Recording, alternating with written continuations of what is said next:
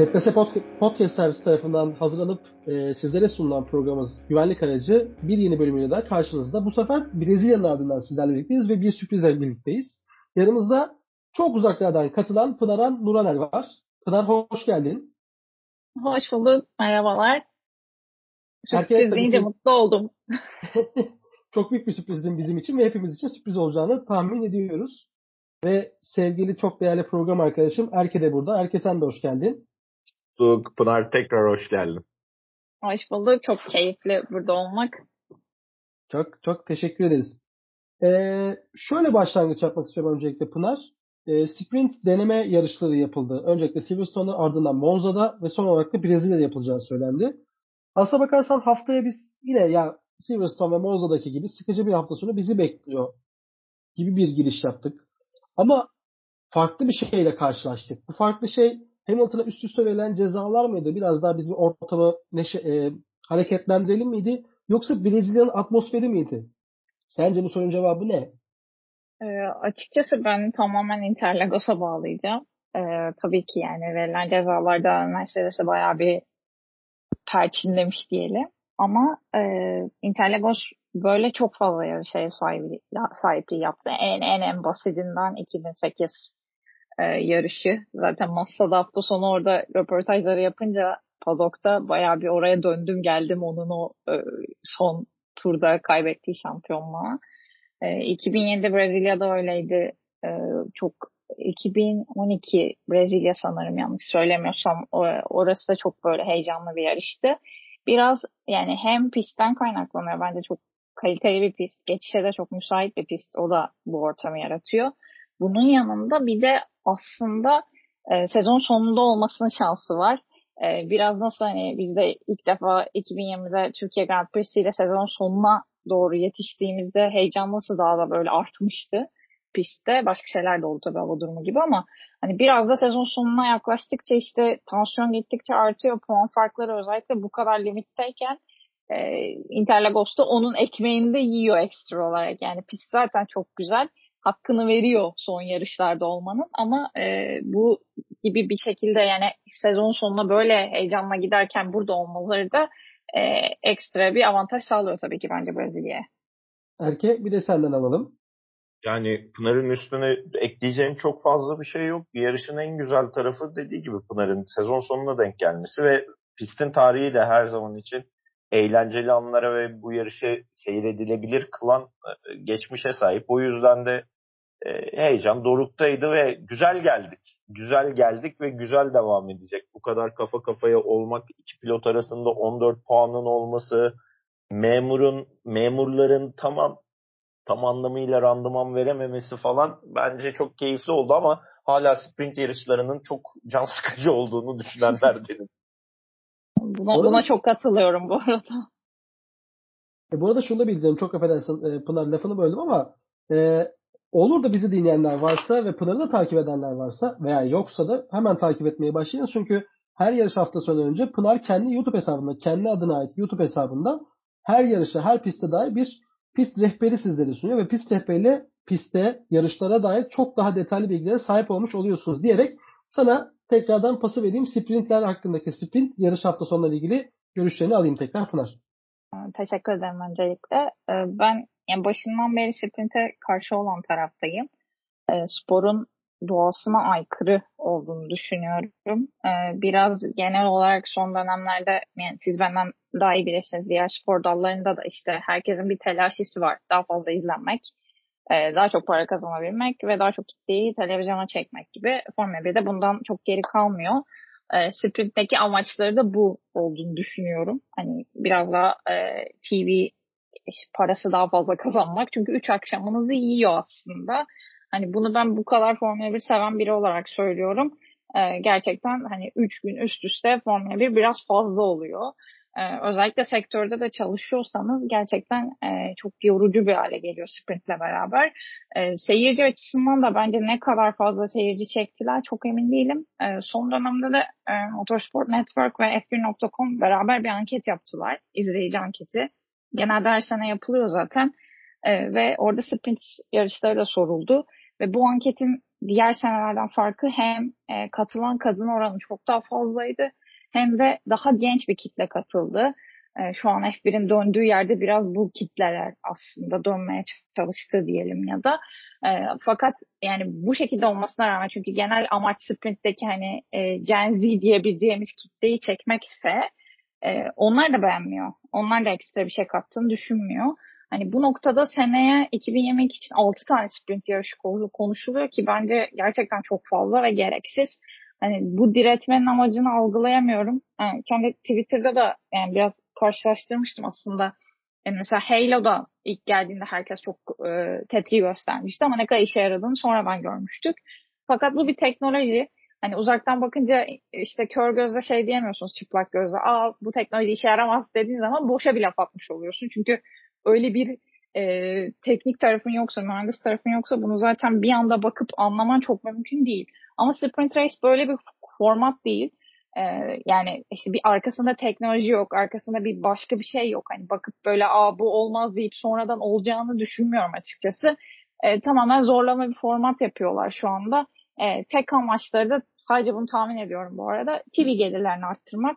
Hani o da ne kadar işe yarıyor gerçekten bilmiyorum. Hani o rakamları elbirden almak lazım tabii ki ama hani e, çok fazla sporun e, dengelerini bozduğunu düşünüyorum.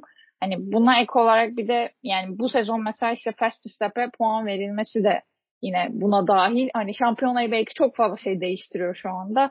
Hani standart bir şampiyon olarak göremiyoruz artık. Hani eskiden mesela Şimdi muhtemelen yeni yeni pilotlar hep şey rekorları kıracak. Bir sezon boyunca en fazla puan alma. Çünkü şu an inanılmaz puan dağıtılıyor sezon içerisinde. Hani bu rekorlar ne kadar mantıklı ve ne kadar doğru rekorlar olacak onlar da hep e, problem bence. E, biraz böyle fazla e, bilgisayar oyunu haline gelmeye başlıyor Formula 1 gibi hissediyorum açıkçası. Ya istatistik sana e, istatistik biliminin sporun içinde bu kadar yoğun kullanılması belki de e, organizasyonların şeklini değiştiriyor. NBA'de de aynı sıkıntı var. Futbolda da aynı sıkıntı var. Aslında oyunun okunması için evet istatistik bilimi çok e, kullanışlı ve çok elverişli bir bilim dalı olabilir ama bunun üzerinden başarı ve bunun üzerinden hani az önce Pınar'ın dediği gibi bir puan elde etmek ne kadar doğru bilmiyorum ama ben en hızlı tura puan verilmesini mantıksız görmüyorum ama onun dışında ne diyorsan sana katılıyorum. Yani o konuda kesinlikle ve kesinlikle haklısın. Sadece bu sporun içerisine diğer pilotların da eklenebilmesi, dahillenebilmesi için mesela en hızlı tur zamanına puanının ben mantıksız olduğunu düşünmüyorum ama e, makas bu kadar açılmışken takımlar arasında ya da motor üreticileri arasında dediğin gibi aslında birine ciddi anlamda gene tepedeki takımlara avantaj sağlıyor. O zaman Ferrari yönetimine şöyle sesleniyorum. Ferrari yönetimi, ADS Ferrari yönetimi sprint hafta sonlarına 3 ayıyla biz uğurluyoruz. Bence siz de önümüzdeki sene artık devreye almayın. Ee, ardından şunu söyleyeyim. Teknolojiden bahsetti Pınar. Artık pilotlar eskiden evet insanlı artık mekanikleşmeye başladı. Önümüzdeki sene gridde e, pardon e, takvimde çok daha fazla yarış göreceğiz ve 6, e, 6 hafta sonra da sprint göreceğiz. Dolayısıyla yarış kat sayısı, atılan tur sayısı da artmış olacak pilotların kendine ayıracağı vakit de kalmayacak. Ondan sonra da şu anda görmüş olduğumuz Brezilya e, yarış hafta sonunda önce görmüş olduğumuz ufak tefek detaylar ön plana çıkacak. Bu detaylar neydi? Hamilton'ın kanadındaki milimetrelik bir e, farkla kurallar kural dışı bir hareket etmesiydi. Verstappen'in bunu fark etmek için bilerek kanada dokunmasıydı. Kendi açıklamasını söylüyorum bu arada. Dolayısıyla hem Verstappen hem de Hamilton cezalar aldı. Bir de daha yüksek, bir de daha alçak seviyede cezalar aldı ama cezalar almış oldu. Dolayısıyla Brezilya'yı da Brezilya yapan faktörlerden bir tanesi de bu oldu. Neden böyle oldu Pınar? Hani açıkçası e, bu tarz şeyler F1'de e, hep olabilecek e, olaylardan. Sonuçta ne olursa olsun işte insan yapımı bu makineler e, belli hatalar verebiliyor. E, çok çok yani böyle şu an muhtemelen şimdi göremiyorlar tabii benim podcast üzerinden konuştuğumuz için ama hani parmaklarınızı birleştirdiğinizde oluşan mesafeden daha kısa bir mesafede e, neredeyse e, bir e, arızadan dolayı e, kanadında bir e, fazladan açılma oluyor Hamilton'ın. E, fakat işte bilerek yapmamalarına rağmen bir şekilde e, illegal olduğu için e, yani olması gerekenden daha fazla açıldığı için bu ceza geliyor. E, burada e, mantıksız bir ceza değildi açıkçası. Hani FIA olması gerekeni yaptı bence. E, sadece üst üste çok geldi konular. E, ve bu tarz şeyler de işte yani F1'i bu yüzden sevdiğimizi ben hep düşünüyorum. E, bu kadar belirsizlik, bu kadar e, yani bu hafta sonu herkes belli bir kesim en azından şampiyonluğunun bittiğini düşünüyordu. İşte Red Bull Brezilya'da alır, e, Katar'da da şampiyonluğunu ilan eder gibi beklenti vardı ama çok çok farklı bir hafta sonu izledik.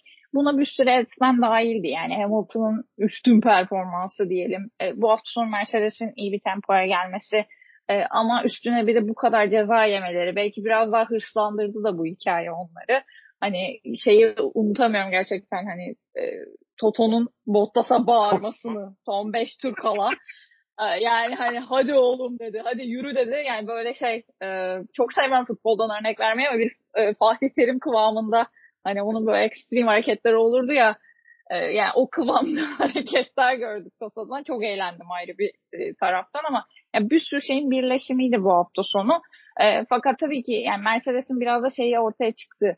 Yani bir süredir psikolojik bir sıkıntı varmış ortada. Daha doğrusu bir dolma, bir e, sinirlenme hali. Bu hafta sonu onun hepsi bir arada çıktı. Bir yandan da performansa döndü bu.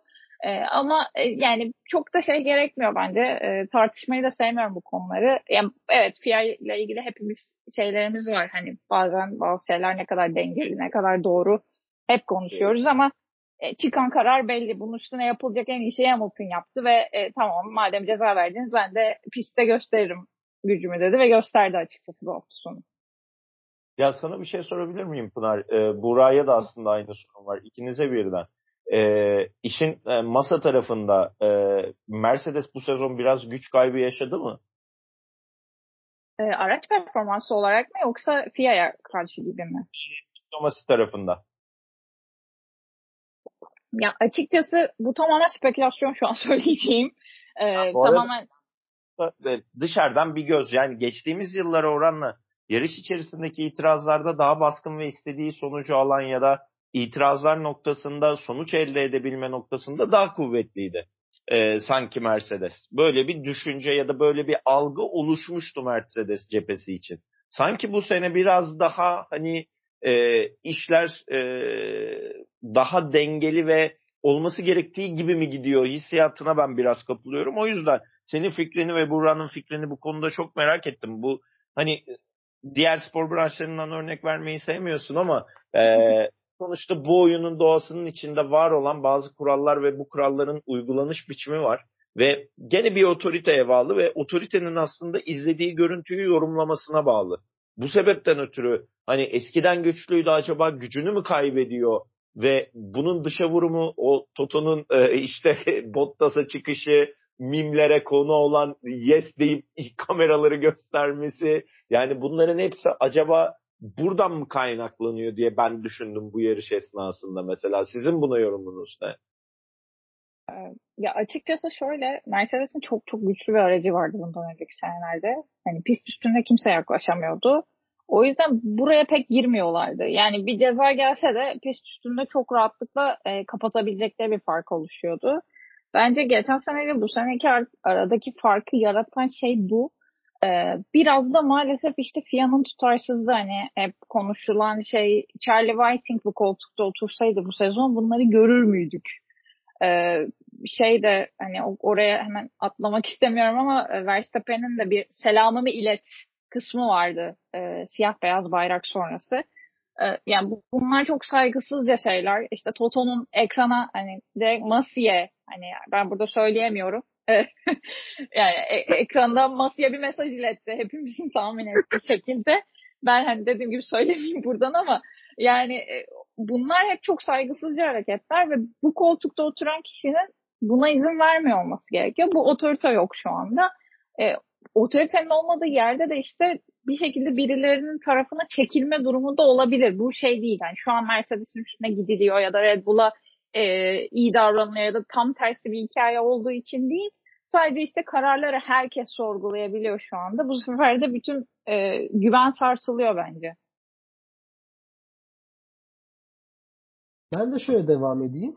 E, sezonun ilk yarışında e, hepimizin hatırlayacağı üzere Verstappen ve Hamilton arasında liderlik mücadelesi olmuştu ve Verstappen pist sınırlarını aştığı gerekçesiyle Hamilton'a geri vermek durumunda kalmıştı. Bence o zamandan bu zamana süre gelen bir süreç var. FIA yönetiminin hatta direkt olarak Michael Massey'nin dengeyi sağlamak üzerine hatta hepimiz biliriz ki her yarışta böyle alttan alan, naif, tatlı tatlı laf söyleyen, takımlara laf söylemeye çalışan bir e, komiser kurulu başkanı veya FIA başkanı görüntüsünde diyelim. O yüzden de hep takımların altında kalıyor ve daha üstün olan, daha Michael Massey'in üstüne çıkabilecek potansiyelde patrona sahip olan sözünü geçirebiliyor gibi bir izlenim elde ediyoruz hepimiz. Tabii Whiting'in e, hayatta e, gözlerini yummasından sonra. E, dengeyi tutmaya çalışırken dengeyi tamamıyla kaçırdı. O da e, bu hafta sonu Hamilton'ı biraz daha e, kaba ifadeleri kamçıladı gibi bence. Biraz kendi kendine challenge oluşturdu. Totalde 95 turda 25 sıra kazanmış bir pilottan bahsediyoruz. Hani belki de e, gayri resmi bir rekor bu.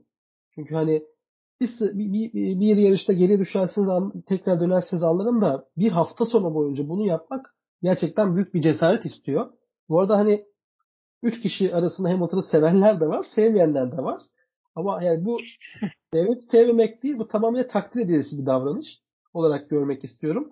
Bu konuyla ilgili öncelikle Erke sana söz vereceğim. Sonra Pınar sözü sana bırakayım. Abi ben bugün yayında söylediğimi bir kez daha söyleyip ben de Pınar'a bırakacağım sözü. Konuk ve e, gerçekten Pınar'ı dinlemek fırsatı varken Pınar'ı daha çok dinlemek için e, saygı duymayabilirsiniz, e, pardon sevmeyebilirsiniz, nefret bile ediyor olabilirsiniz ama kariyerine ve özellikle de bu hafta sonu yaptıklarına saygı duymak zorundasınız. Bugün e, yayında da aynı şeyi söyledim yani Lig Radyo yayınında da. E, hani köpek balığı kan kokusunu aldığı zaman hareketleri daha keskinleşir, sivrileşir ve hedefe odaklanır. Ee, bu hafta sonu ki aynısını zaten Lewis Hamilton yarış sonrasında da söyledim. Muazzam bir odaklanma, kusursuza yakın bir pilotaj, kusursuza yakın bir ekip çalışması ve günün sonunda sıfırdan e, 100'e 10 saniyede çıkan spor arabalar gibi 20 Hamilton izledik ki spor tarihinde bir daha buna benzer bir hikaye denk gelir misin? Bu sporun içinde denk gelirsin ama e, bu kadar kaosun ve bu kadar tansiyonun, nefretin, duygu karmaşasının içerisinde bunu yapabiliyor olmak bence çok ayrı bir e, yetenek gerektiriyor. Bunu izlediğimiz için bence çok şanslıyız. Ben olaya bu açıdan baktım bu hafta sonu. Sevmiyorum, sevmemeye devam edeceğim. Kendimce sebeplerim var. Belki de çok başarılı olmasından dolayı sevmiyorumdur. Bilmiyorum. Ben biraz anti kahraman e, seven adamlardan bir tanesiyim ama bu sporun içerisinde bu adam var olduğu sürece ve bu adamın başarıları kırılamadığı, rekorları kırılamadığı sürece saygı duymak zorundasınız. Acayip bir iş yaptı bu hafta sonu. Yani hiçbir şekilde geri adım atmadı ve o 48. turdaki hamleden sonra yarışın devamında düşmeyip o mesafeyi korumak, lastiklerini korumak ki biliyorsun bizim bir programda en çok konuştuğumuz şeydir. Hamilton'ın bahaneleri diye bir köşe yapsak. Hatta yapalım bunu bir podcast ya. Hamilton'ın bahaneleri diye. Başarılı olsun olmasın bence bunu yapmak lazım. Hani yarış yarış bahaneleri sıralarız böyle ama ona rağmen bu kadar başarılı olmak bence muazzam. Bence Pınar değerlendirsin ya. Estağfurullah ama ya ben önce şeyden başlamak istiyorum. Biraz sosyal medyada da gördüğüm şeylerden. Hani genelde şöyle bir algı oluşuyor.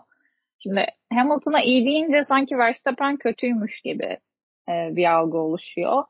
E, fakat yani F1 öyle bir spor ki bir, bir takımı tutmak zorunda değilsiniz aslında. Bir pilotu da tutmak zorunda değilsiniz. Aynı anda 3 pilotu da çok beğenebilirsiniz. 5 pilotu da çok beğenebilirsiniz. İki takımı birden de destekleyebilirsiniz. Bence Formula 1'i özel yapan şeylerden bir tanesi de bu. Ee, şey demiyorum tabii ki Formula 1'in de çok büyük fan grupları var işte zaten en en büyüğü Ferrari'nin tifosileri e, en en büyük örneği e, tek bir takıma, tek bir pilota gönül bağınızı kurabilir ve onunla da devam edebilirsiniz ama yani bu hafta sonu Hamilton'ın yaptığı iş gerçekten muhteşem bir performanstı. Yani akıl almaz bir iş başardı. Ama bu demek değil ki Verstappen kötüydü.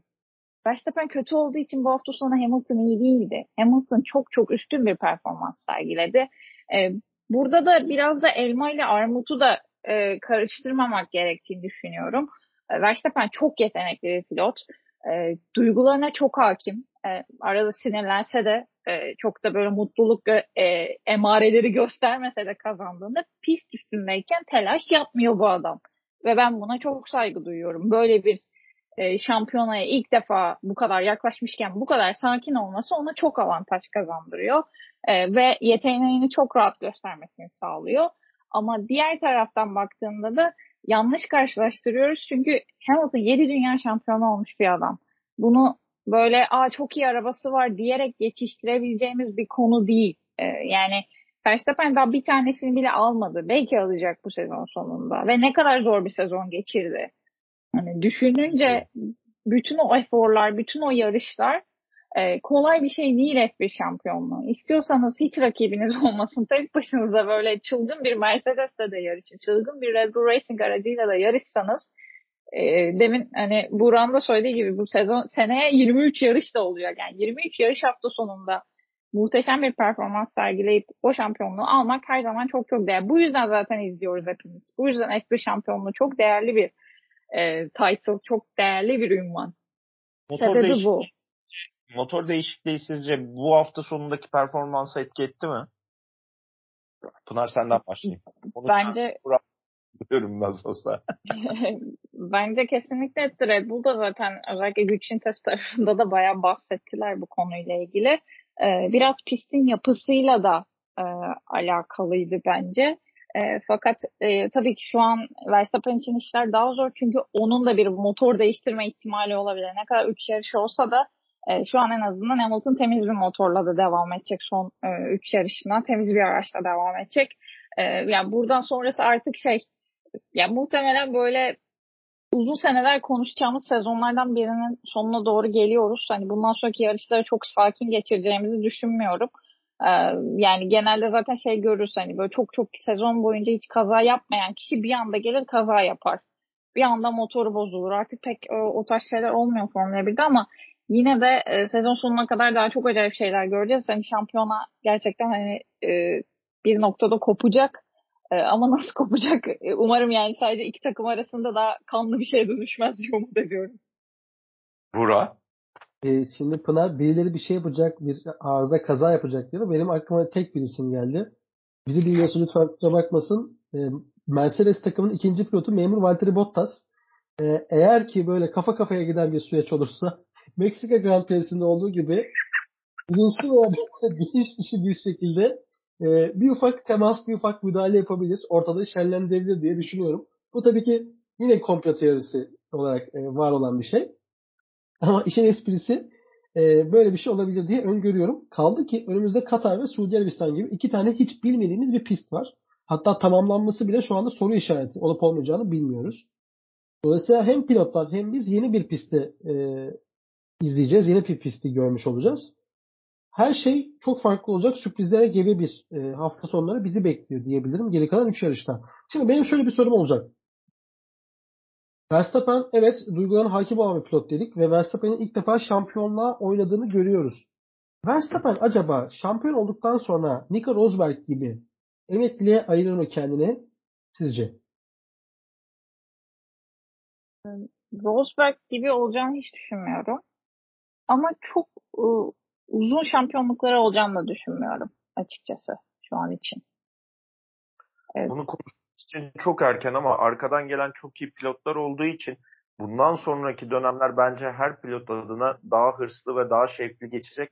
Bazıları için ilk şampiyonluk gelirse ikincisi için çok şevklenecek. Arkadan gelip potansiyelini gösteremeyen adamlarımız da mevcut. Bizim programın e, evladı gibi sevdiği Lando Norris Paşa'nın gelecek yıl ne, ne yapacağı merak konusu. E, George Russell Mercedes'e gittikten sonra ne olacak? Bence bu yani Max Verstappen'i ateşleyecek ya da diğer pilotları ateşleyecek çok mevzu var ki az önce motor konusunda da konuştuk. Mesela ben önümüzdeki yarışta e, McLaren'in Ricardo aracını nasıl çözümleyeceklerini çok merak ediyorum. Sizin de o konuda fikrinizi almak istiyorum hatta. işin biraz da tekniğine kaçmış olacağız ama yani hem McLaren kötü bir hafta sonu geçirdi. Hatta e, Rusya'dan bel, belini doğrultamayan bir McLaren var ve üstünde e, iki araçta da şasiyle alakalı problemler olduğu söyleniyor ki Ricardo'nun aracında çatlaklar olduğu ve e, şaside problem olduğu söylendi. bundan sonraki süreçte hani biraz daha eksini dağıtmak için ikinize birden sorayım. Yani e, evet 1 ve 2 Max Verstappen, Hamilton, e, Bottas ve Sergio Perez hayatımızın merkezinde olacak ama arkadan ve gelenler ve üçüncülük yarışı için sanki bu hafta sonundan sonra e, Ferrari bu kötü sezonlar içerisinde kötünün iyisine çok yakın ve McLaren bunca senelik beklentinin gene karşılığını veremeyecek sanki. Neler söylersiniz? E, açıkçası e, çok da emin olamıyorum. E, McLaren evet yani son aslında İtalya'dan sonra çok daha yükselmelerini bekliyorduk belki de. Ama e, bir düşüşe geçtikleri kesin ve e, herkesin de dediğin gibi bu e, şasinin kırılma, parçalanma hikayesi çok ciddi bir konu. Ve hani uzun... piste bağlı en son lafını onu yanlış okumadıysam dün pistle alakalı yani pistte yaşanan temas dışında da bir olaydan kaynaklandığı söylendi. Bilmiyorum öyle okudum belki de yanlış okudum. Ee, yani ben ona da biraz şaşırdım. Hani aracın dayanıklılığına bu kadar e, aracın dayanıklılığı bu kadar mı sıkıntılıydı sorusunu sordurttu bana. Ee, aslında bence bunu biraz şeyden sonra göreceğiz. Ee, McLaren de bence şu an araştırıyor konuyu. Ee, çünkü onlar da e, çok bekledikleri bir arıza olduğunu düşünmüyorum. Tam e, sanırım enerji ünitesinin yanındaki kısımda şaside e, ufak bir çatlak olup ondan sonra bir anda güç kaybediyor araç zaten pist üstünde. E, tam e, bildiğim kadarıyla teknik bir açıklama gelmedi McLaren tarafından. Kaçırdıysam e, son 4-5 saat içerisinde kusuruma bakmayın. E, ama e, biraz onların taraftan gelecek açıklamayı e, beklemek lazım. Takım patronu e, Andrea Siegel'dan e, gelecek açıklamayı beklemek lazım aslında. E, çünkü eminim ki araştıracaklardır. Bu biraz şey gibi hani Bottas'ın da lastik kalmış diye fabrikada çıkarmışlardı e, fabrikada çıkana kadar tam olarak sorunu çözememişlerdi. E, şimdi işin zor kısmı işte bu e, üçlü hafta sonundan sonra bir anda Brezilya'dan Katar'a gidiyor olacaklar. Çok farklı bir noktaya gidiyor olacaklar. Hiç nefes alacakları vakit yok. Gerçekten hani, takvimin bu kadar sıkışık olmasının en büyük sıkıntılarından biri de bu. McLaren'de şu an ciddi bir sıkıntı var. Ya da ciddi gözüken bir sıkıntı var diyelim. Ve vakitleri yok. Ne fabrikaya dönecek vakitleri var ne e, nefes alacak vakitleri var. Üç gün sonra tekrar yarışıyorlar. Zaten yolculukları muhtemelen bir gün sürecek, bir gün jetlag sürecek ve bir anda tekrar e, piste dönüyor olacaklar. E, bunların hepsi tabii ki onları daha da özellikle sezon sonuna bu kadar yaklaşmışken daha da sıkıştıran bir konu olacak diye düşünüyorum. Burak Bey? Pınar'ın söylediklerine hemen şunu söyleyeyim. E, Ferrari takımının üçüncülüğü, pilot e, takımlar klasmanındaki üçüncülüğü hayırlı uğurlu olsun diyebiliriz. Sebebine gelecek olursak çok iddialı o, bir bu kadar iddialı konuşmamak lazım bak.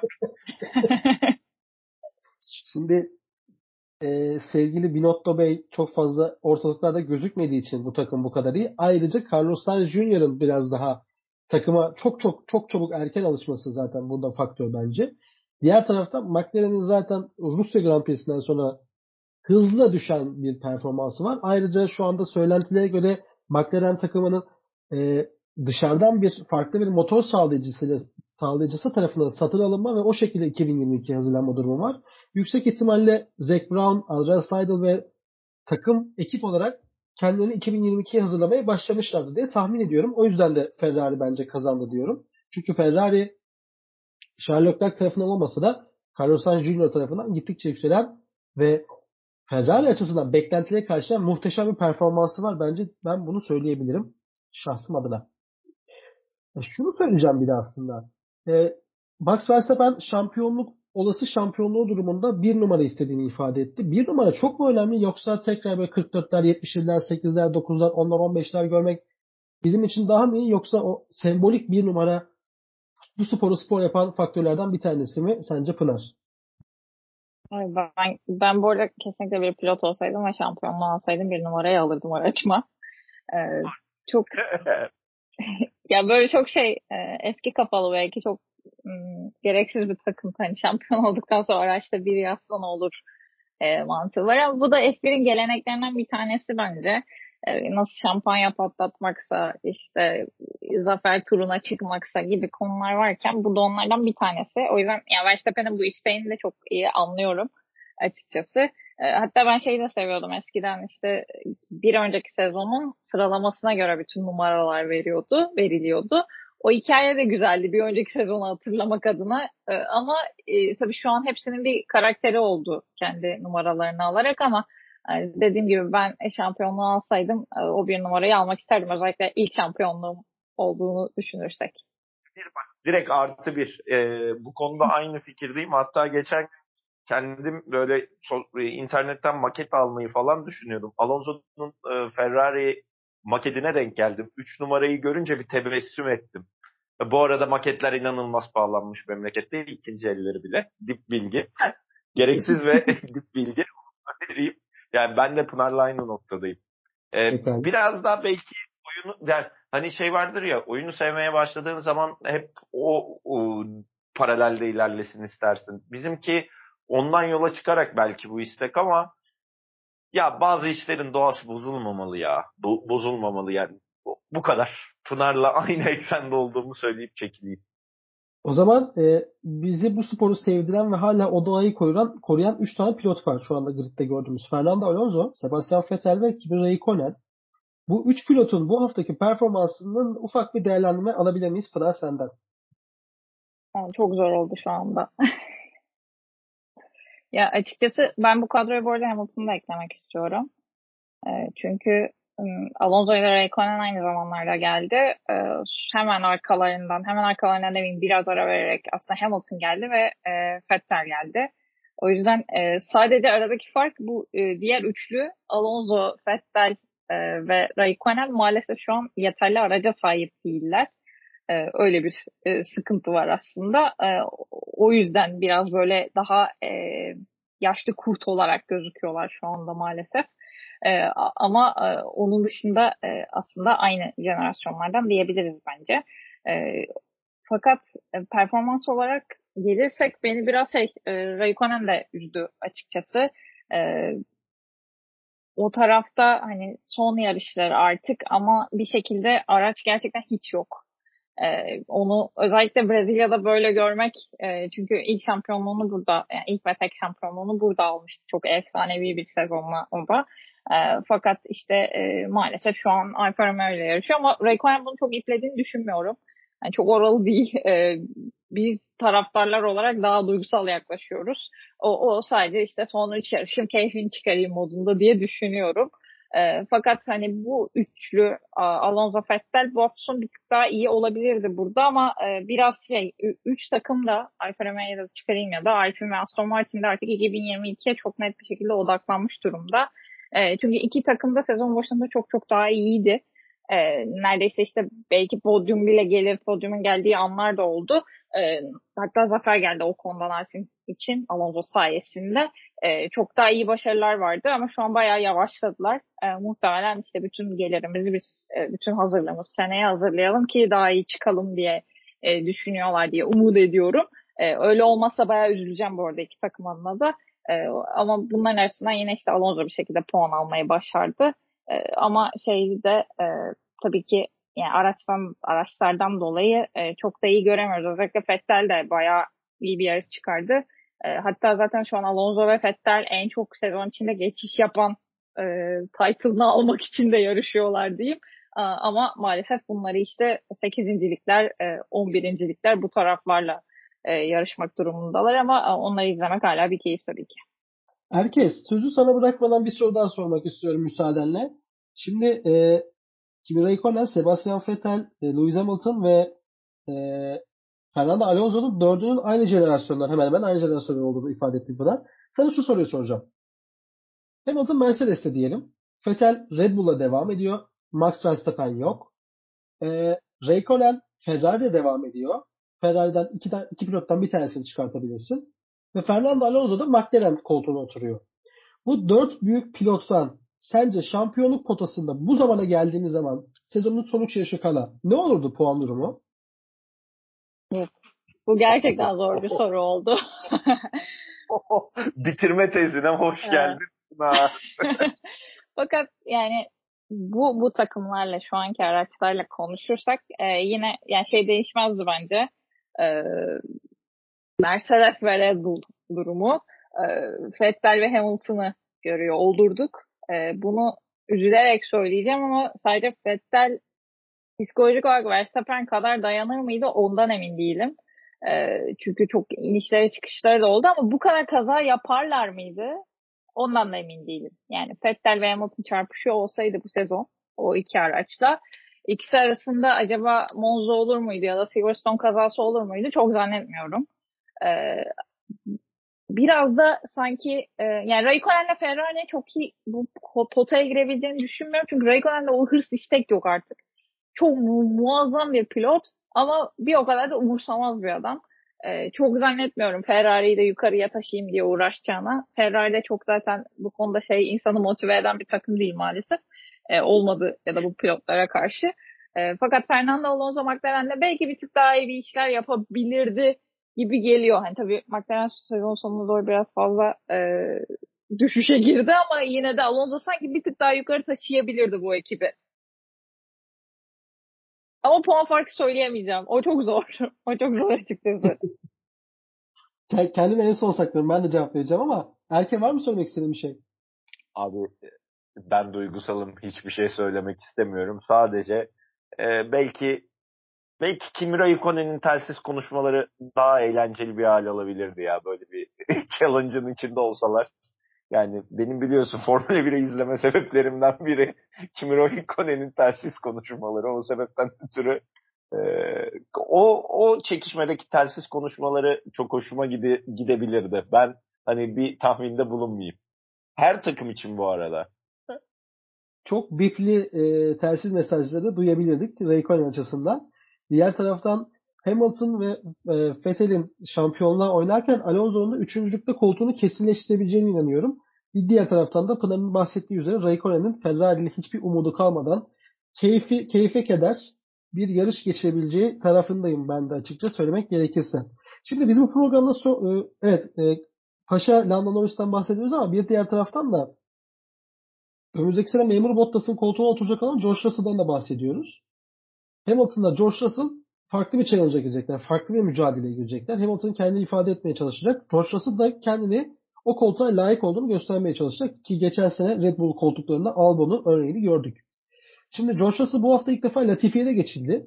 Hem George Russell'ı Pınar senden rica edeceğim. Hem de bu hafta nasıl oldu da bu, bu adam Bay Cumartesi takım arkadaşı Latifi'ye geçildi? Ne oldu bu adama? Bir şeyler mi oldu? Ya çok bir şey olduğunu düşünmüyorum açıkçası. Şu an Russell'ın biraz konsantrasyonda dağılmış olabilir. Ee, çünkü dediğim gibi aslında gelecek sezon çok büyük bir değişiklik bekliyor onu. İstediği şeyi de bir noktada elde etti aslında. O koltuğu istiyordu zaten. Ee, ve oraya belki kendini tamamen fokusluyor olabilir şu anda. Oraya odaklanıyor olabilir gibi düşünüyorum. E, fakat yani 2022 öyle bir sezon ki yani hep şunu konuşuyoruz yani çok fazla değişiklik olacak diye. Olmazsa bu arada bayağı hepimizin şaşıracağı bir nokta olur herhalde diye düşünüyorum. O yüzden acaba Mercedes bu noktada olacak mı? Beni telaşlandıran nokta bu. Çünkü hepimiz bir şekilde Russell'ın bu koltuğa gelmesini istiyorduk. Ama belki Mercedes böyle bir noktada olmayacak. O zaman hani boşuna gelmiş olmaz tabii ki. E, Williams'tan daha iyi olacağını düşünüyorum Mercedes'in yine de ama hani belki bu kadar iyi bir araç olmayacak altında ya da böyle bir takım bulamayacak belki de. Ee, şey de çok zor çünkü yani bir takımı senelerce stabil tutabilmek de çok zor bir iş. Sadece e, pilot anlamında değil, çalışanlar anlamında da, mühendisler anlamında ki bu sene Red Bull'a bayağı bir geçişte oldu Mercedes'ten e, konuşulanlardan bildiğimiz kadarıyla. Hani o yüzden şampiyon takım bir arada tutmak da bir iş ve bu 10-15 sene pek sürmüyor genelde. E, şampiyon takım da değişirse e, bu sefer Mercedes'in ortamı işte belki de Russell'ın beklediği ortamda olmayacak. E, belki Hamilton beklediği bir ortamda olmayacak orada. E, fakat bence olması gereken e, Russell çok şanslı bir yere gidiyor. E, 7 dünya şampiyonu hatta belki 8 dünya şampiyonu bir pilotun yanına gidiyor. E, yapabileceği şey tabii ki ona kafa tutmayı deneyecektir. E, belki de tutabilecektir ama olabildiğince bir şeyler öğrenmesi lazım bence Hamilton'dan bu sporda başarılı olmak istiyorsa.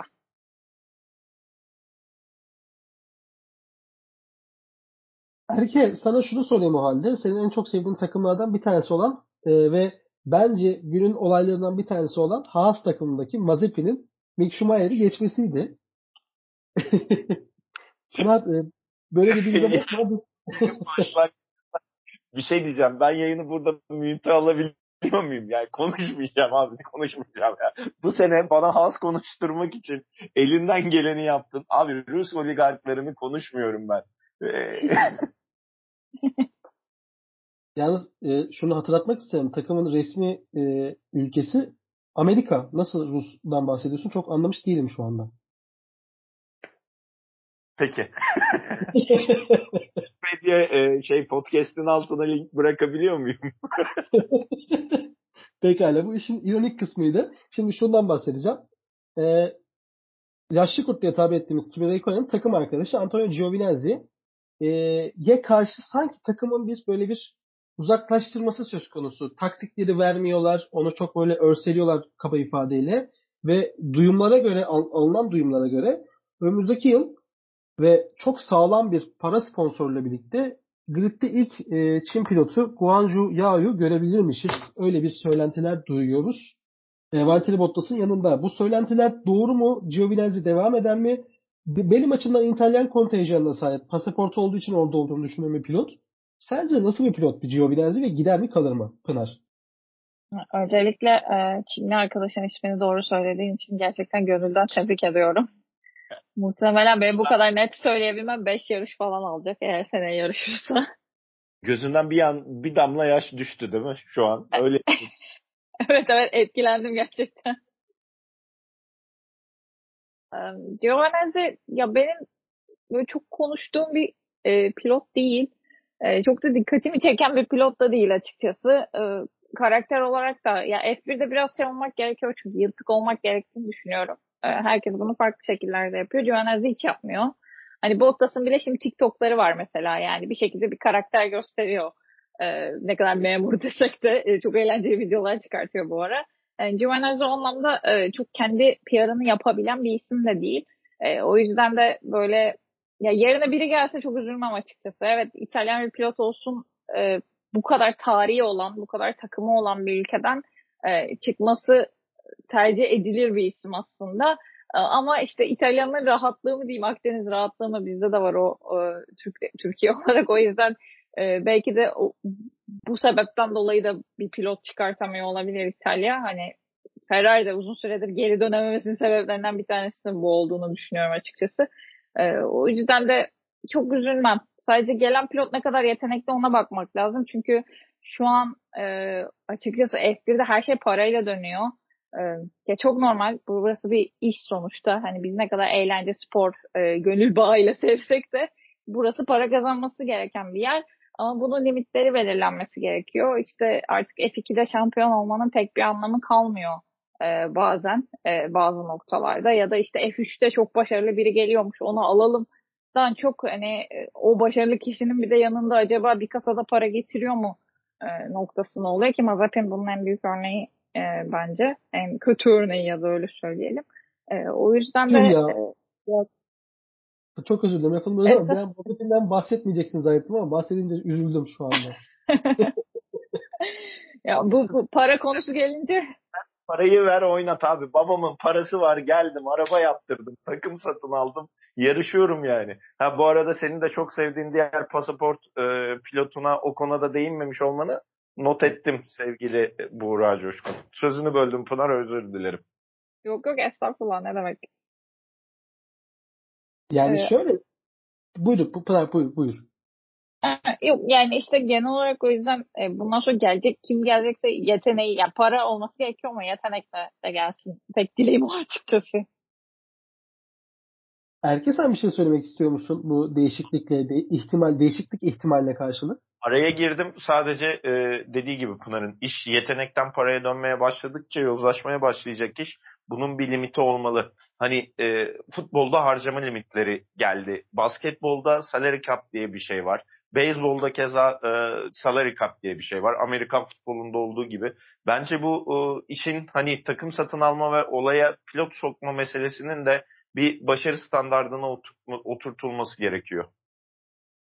Bu arada takım satın almadan bahsettik. Ee, babada biz takım sahibi olmasından bahsettik ama Lance Stroll'dan bahsetmedik. Lance Stroll o zaman başarılı pilot mu? Yani Lance ben üzülüyorum. Ee, çünkü babası yüzünden daha fazla laf yiyor. Bir de işin o tarafı var.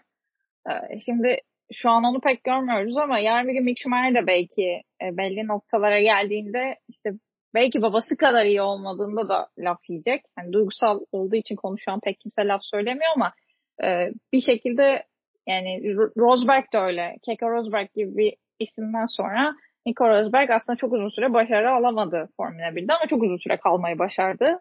Ee, o yüzden soyad ve aslında parayla gelmek her zaman Formula 1'de ekstra bir yük getiriyor bence. Stroll de bu isimlerden bir tanesi. Muhteşem bir pilot değil. Bence Aston Martin'i hani Vettel'den öğrenecek. Oradan işte Aston Martin'i şampiyon yapacak bir pilot kesinlikle olduğunu düşünmüyorum. Ama e, bir takımı belli bir noktaya da getirebilecek bir pilot olduğunu düşünüyorum. E, yani çok kötü bir kalibrede bir pilot değil. E, sadece paralı bir pilot olarak söylemek gerçekten e, haksızlık olur bence Stroll'e. E, ama bu da işte işin şeyi babanın takımı olunca biraz maalesef bu lafı yiyorsun ister istemez. Takımı. Babanın takımı. yani bayağı bir lüks yani düşününce şimdi. şimdi Darıs bizim başımıza. Biz Türkler olarak bir takım açsak babanın takımı diye bir isim bile koyabilirmişiz diye tahmin ediyorum şu anda. Öz kardeşler babanın F1 takımı. Şimdi erkek o konudan bahsettin. O konudan ben nasıl bahsedeyim? Biraz önce Pınar Giovinazzi için aynısını söyleyeyim. Karakter gösteremeyen özellikle bu yarış için karakter gösteremeyen bir pilottu. 8. başladı. 8. bitirdi. Yapması gereken bir şey varsa yaptı veya yapmadı. Var mıydı yok muydu ondan bile zaten şüpheliyim. O yüzden de spesifik olarak ondan bahsetmemi gerektirecek bir durum yoktu bence. Ama şimdi çok önemli bir konuyla geliyorum. Dünya Rally Şampiyonası'nda Sebastian Ogier sezon sonunda emekli oluyor. Belki de emekli oldu ve Sebastian Ogier 7 kez dünya şampiyonu olmuş bir pilot. Formula 1 cephesinde Kim Raikkonen bir kez dünya şampiyonu olsa bile hepimizin çok sevdiği ve yaşlı diye tabir ettiğimiz Kimi Räikkönen bu sezon sonu emekliliğini emekliliğe ayıracak kendisine ve son olarak e, motor sporlarının iki tekerlekli motorların doktoru kendi ismiyle Valentino Rossi 7 kez dünya şampiyonu Valentino Rossi son kez pistte bu hafta sonu çıktı. E, programı kapatmadan Rossi ile ilgili biraz bir şey sizlerden duymak istiyorum. Neler söyleyebilirsin? Öncelikle Pınar senden sonra da Erke senden alayım. Ee, açıkçası ben iki tekerlek konusunda çok uzman, işte çok hayran olan bir isim değilim. Ama bir şekilde bu spora eli değmiş, e, dokunmuş herhangi birinin Rossi'ye saygı duymaması e, mümkün değil gibi geliyor bana. Yani demin bolca karakterden bahsettik. Gerçekten motorsporları dünyasına karakteriyle imza atmış ve bir o kadar da başarılarıyla imza atmış bir isim. E, her zaman çok duygusal böyle bir ismin gitmesi. E, o yüzden de hani bir dönem kapanıyor gerçekten. Yani nasıl Şumi e, veda ettiğinde herkes bir şekilde üzüldüyse e, eminim MotoGP severler de şu an o şekilde üzülüyordur diye düşünüyorum. E, gerçekten bir rengini kaybediyor e, motor dünyası ama e, ismini de e, bu spora altın isimlerle, altın harflerle yazmış bir isim gerçekten Valentino Rossi. Galiba sıra bende. Tek bir şey söyleyeceğim. Öncelikli olarak yarış, e, yarış mevzusunu kapatırken Pierre Gasly'den geçen seneki performansa yakın bir şeyler bekliyordum. Pierre Gasly bu yarışta girmiş olduğu mücadelelerin içerisinde fena bir performans göstermedi ama araçtan daha iyi bir performans alabilir miydi? Onu sorgulamaya devam edeceğim. Diğer noktada da Valentino Rossi ile ilgili ya da motor sporlarını bırakacak e, insanlarla ilgili hep aynı şeyi söylüyorum. E, yani doktor yaşlanıyoruz buna bir çare yok mu? Yani onlar bu sporu bırakırken biz de hayat e, çarkında bir yaşta almış oluyoruz ve e, çocukluk kahramanlarının ya da birilerinin kahramanlarının ve o spora anlam katanların o sahneden çekilişi beni biraz hüzünlendiriyor. 16 yaşında bu spora girmiş, e, birçok deliliği yapmış, bu sporu acayip bir noktaya taşımış. Her zaman içinde bir de Formula 1 aracı kullanacak mı? Bir de biliyorsun Valentino Rossi'nin hep şu geyiği vardı bir dönem. Formula 1'e gelecek, Ferrari pilotu olacak falan gibi esprilerin de çok yoğun yapıldığı bir dönemden geldik biz. Bunların hepsini arka arkaya koyunca doktorun verici. Ama e, hani ben de çok büyük bir MotoGP fanı değilim ama motosiklete olan ilgimin başlamasının sebebi Valentino Rossi'ydi yani bunu kabul etmek lazım. Hani e, umarım onun gibileri bir an önce yetişir ama çok zor. Bazı bazı karakterler motor sporlarındaki bazı karakterlerin yeri çok kolay kolay dolmuyor. Hani bizim jenerasyon e, hem Colin McRae'yi gördü VRC'de. Sonrasında Sebastian Loeb gibi bir adamı gördü. Carlos Sainz gibi bir adamı gördü. Hani her sporda böyle kademe kademe yükselen ve bir öncekini geçen insanlar gördün ama motosiklette bu biraz daha farklıydı sanki. Bilmiyorum. Ee, özlenilecek ya. Deliliği, saçlarını boyaması, e, geçişleri özlenecek adamlardan bir tanesi. Ee, nasıl içine doğduysa ben de Temmuz ayında Deprese dergi, dergimize yazı yazarken konu olarak doktoru Valentino Rossi'yi konu almıştım ve e, erken senin de bahsettiğin üzere Formula 1 ile ilgili o alakasından biraz bahsetmiştim. E, Ferrari takımının kamp yaptı, daha doğrusu antrenman yaptı, piste çıkıp o zaman e, Schumacher, baba Schumacher ile birlikte piste çıkarak baba Schumacher'ın rekoruna neredeyse ortak olacak seviyede de Formula 1 aracı kullanabilen bir pilottan bahsediyoruz bu arada Rossi için. Ve senin de bahsettiğin üzere soru işaretleri vardı. Ya geçti geçecek, geçti geçecek gibi. Ama olmadı. Kendisini galiba yan tarafta biz dışarıda belki gridde sürekli her hafta sonu görebileceğiz gibi görüyorum ben. Şimdi bu konuyu kapattıktan sonra bir sonraki haftaya geçelim. Katar'a gidelim. Ee, Katar tamamıyla sürpriz bir pist olacak. Ve e, Pınar ne dersin? Bir e, Hamilton veya Verstappen dışında bir kazanan görür müyüz sence Katar'da? Öyle bir şey olursa ortalık iyice karışır. Ee, aslında sevinirim öyle bir şey olursa çünkü puanlar ona göre dağılıyor olur diye düşünüyorum. Ee, fakat bu saatten sonra birinden benim bırakması yani yarışta acayip bir şey olması gerekiyor diye düşünüyorum. Çünkü bir şekilde şu an Perez veya Bottas'ın kazanması durumu da mevcut değil. E, fakat e, şu an kazanma temposuna ulaşabilen Mercedes ve Red Bull dışında araç da pek kalmadı. Hani ancak yarışta çok acayip bir şey olması lazım. E, o çok acayip bir şey de düşünmek istemiyorum. Hani Verstappen ve Hamilton'ın kaza yapması gibi bir konu e, veya birinin başına bir şey gelmesi konusu. E, o yüzden çok sürpriz bir isim beklemiyorum. E, yine sadece böyle çok kalp rahatsızlığı olanlar yarışı izlemesin diyeyim. Çünkü Brezilya'da da acayip bir yarış izledik. Gerçekten böyle koltuğun üstünde izledim. Ben çok böyle rahat oturamadım açıkçası. Çoğu arkadaşımdan da aynı şeyi duydum. E, muhtemelen Katar'da da baya böyle e, tempolu bir yarış izleyeceğiz. Bu e, pist çok iyi olduğu için ya da ortam çok iyi olduğu için olmayacak muhtemelen. Sadece şu an e, çok değerli bir şey için çok iki iyi isim yarıştığı için böyle olacak diye düşünüyorum. Ben de şunu ekleyeyim. E, bence son iki yarışta böyle sürekli e, memurun ortalığı karıştırdığı ve günün sonunda nedense Max Verstappen'in şampiyonluğu kaybettiği bir senaryo gözümün önünde canlanıyor benim de. Ben özellikle e, konuyu kapatırken şöyle kapatayım. Ben bir sorun çıkartılacaksa memur Bottas'tan değil Sunoda. Süper Japon. Teşekkür ederim herkes. Süper Japon. Yuki Tsunoda'dan bir şey bekliyorum. Bekliyorum. Bu sefer arka tarafları değil, ön tarafları karıştırabilir. Çünkü yani öyle bir potansiyel bekliyorum. Tur bindirirken, bir şey yaparken. Hani sezon başında Mazepin'den bekledik böyle bir şeyler ama Mazepin daha da oturaklı bir hale geldi. Yani sezon başına nazaran değil. Ama Tsunoda tam tersi bir e, periyotta ilerliyor ve Katar'da hiç bilmediği bir pistte veya ardından gelecek Suudi Arabistan'da bir yapabileceği bir sürprize e, ben hazırlıklıyım yani. Hani belki Hamilton'a veya Verstappen'e dokunmaz ama arka tarafında Bottas'a, Perez'e dokunarak takımlar şampiyonasındaki puan durumunu etkileyebilir gibi bir öngörüm söz konusu. Ben tabii bu arada programlarda sürekli böyle bir komple teorisini vari konuşuyorum ama çoğu da gerçekleşmiyor. Ama eğer beni dinliyorsan sonra yapma. Ne olursun şampiyonaya çomak sokma. Tabii sonuçta bir önceki sıralama turlarının da canını okumuş bir adamdan bahsediyoruz yani. Tam olarak böyle söylemem lazım. Bilmiyorum Pınar yanlış mı düşünüyorum? Yanlışsam söyle. Yani çok çok da üstüne gitmeyin diyorum. Red Bull yeterince haşladı çünkü. E, hafta sonu Ocon da bayağı bir dalga geçmiş. Onu gördünüz mü bilmiyorum ama e, bayağı güldüm ona da. Yani Sunoda'nın mikrofonu tabii biraz daha kısa. E, kendisi de kısa olduğu için Ocon bayağı böyle dizlerini kırmış öyle röportaj vermiş. Hani gelen vuruyor giden vuruyor o yüzden çok da üstüne gitmemek lazım diye düşünüyorum. Japon bu savaş çıkartır mı diyorsun? yani bence savaşı kendine yapıp bıçağı kendine saplayabilir. Benim düşüncem bu. En azından yapacaksa bunu yapsın bari.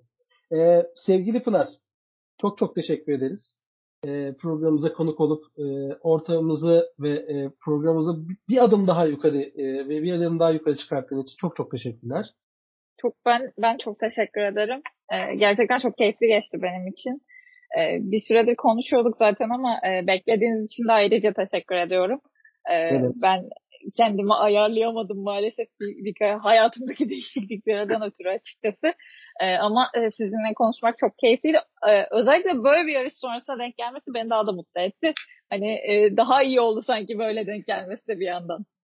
Kesinlikle. Yani Hollanda'da yaşayıp Hamilton'ı destekleyecek bundan sonra. Pınar'ın hayatı çok daha zor arkadaşlar. Onu da biz not edelim buraya. Bilmiyorum e, özel hayatı kişisel hakları koruma kanununun dışına çıktıysam beni e, dava edebilirsin Pınar ama işin çok ve e, ben de şöyle söyleyeyim. E, hani hem çok güzel bir yarış sonrası hem de çok keyifli bir sohbet oldu. Zaten güldük, eğlendik. E, iki tifosinin arasında, iki böyle Lando Norris sever arasında, işte geçmişten hala Sebastian Vettel'e böyle aşk duyan tiplerin arasına gelip bizlerle Formula 1 konuşman da çok keyifliydi. Her zaman bekleriz. Bu arada Pınar'ın gerçekten çok eğlenceli bir sosyal medya hesabı var ve YouTube kanalı çok bilgilendirici. Özellikle ben nesine ta- tahminleri noktasında bazen pistlerle alakalı tıkandım mı ben de ondan kopya çekiyorum. Burada da bunu itiraf edeyim yani. Ee, çok o e, teşekkür onun için ayrıca teşekkür ederim. Çok gurur verici bir şey benim için bu tabii ki de. Abi ben 18 tane işle uğraşıyorum. Bazen benim de beynim yanabiliyor. O yüzden böyle spesifik olarak tek konuya ya inmiş olmam ve motorsporları ile ilgilenen biri olmam bence çok eğlenceli. Dediğim gibi her zaman bekleriz. Biz buradayız. Ee, çok keyifliydi. Buğra'cığım ağzına sağlık. Ben dediğim gibi ama bir daha böyle bir ortam olduğu zaman ben moderasyonu alıp bir soru sorup dinlemek istiyorum size. Vermem. Moderasyonu vermem sana. Çünkü e, allem edip kallem edip bizi köşelere yatırabileceğini yayıncı geçmişinden ve yayıncı profesyonel yapabileceğini tahmin ettiğim için olmaz. Bak bugün şey size ya. Ya bak görüyorsun işte. Besle kargayı oysun gözünü ya. İnanamıyorum Buğra. Kaç program, 15 program ezdik şurada. Böyle bir şey olamaz. Böyle bir şey olamaz. İnanmıyorum. ee, hem Pınar hem Erke ağzınıza sağlık. Son olarak ben de hatırlatmak istiyorum. Pınar'ın kendi adına ait bir YouTube hesabı ve tabii ki sosyal medya hesapları var. Lütfen takip edin. Kendisi çok fazla beni takip edin demese de ve bazı verdiği bilgiler, kendi YouTube kanalından verdiği bilgiler doğru çıkmış olsa da siz takip edin ki e, daha fazla kitleye hepimiz hitap edelim. Formula 1 cemaatini, camiasını yükseltelim. Bilgili Formula 1'cileri ön plana çıkartalım. Hep birlikte bu sporu besleyelim, ilerleyelim. Brezilya defterini kapattık. Katar'dan sonra yeniden görüşmek üzere. Belki bir sürprizle veya belki sadece erkeğiyle baş başa programımıza sürdürmüş olacağız. Bizi dinlediğiniz için çok teşekkür ederiz. Hoşçakalın.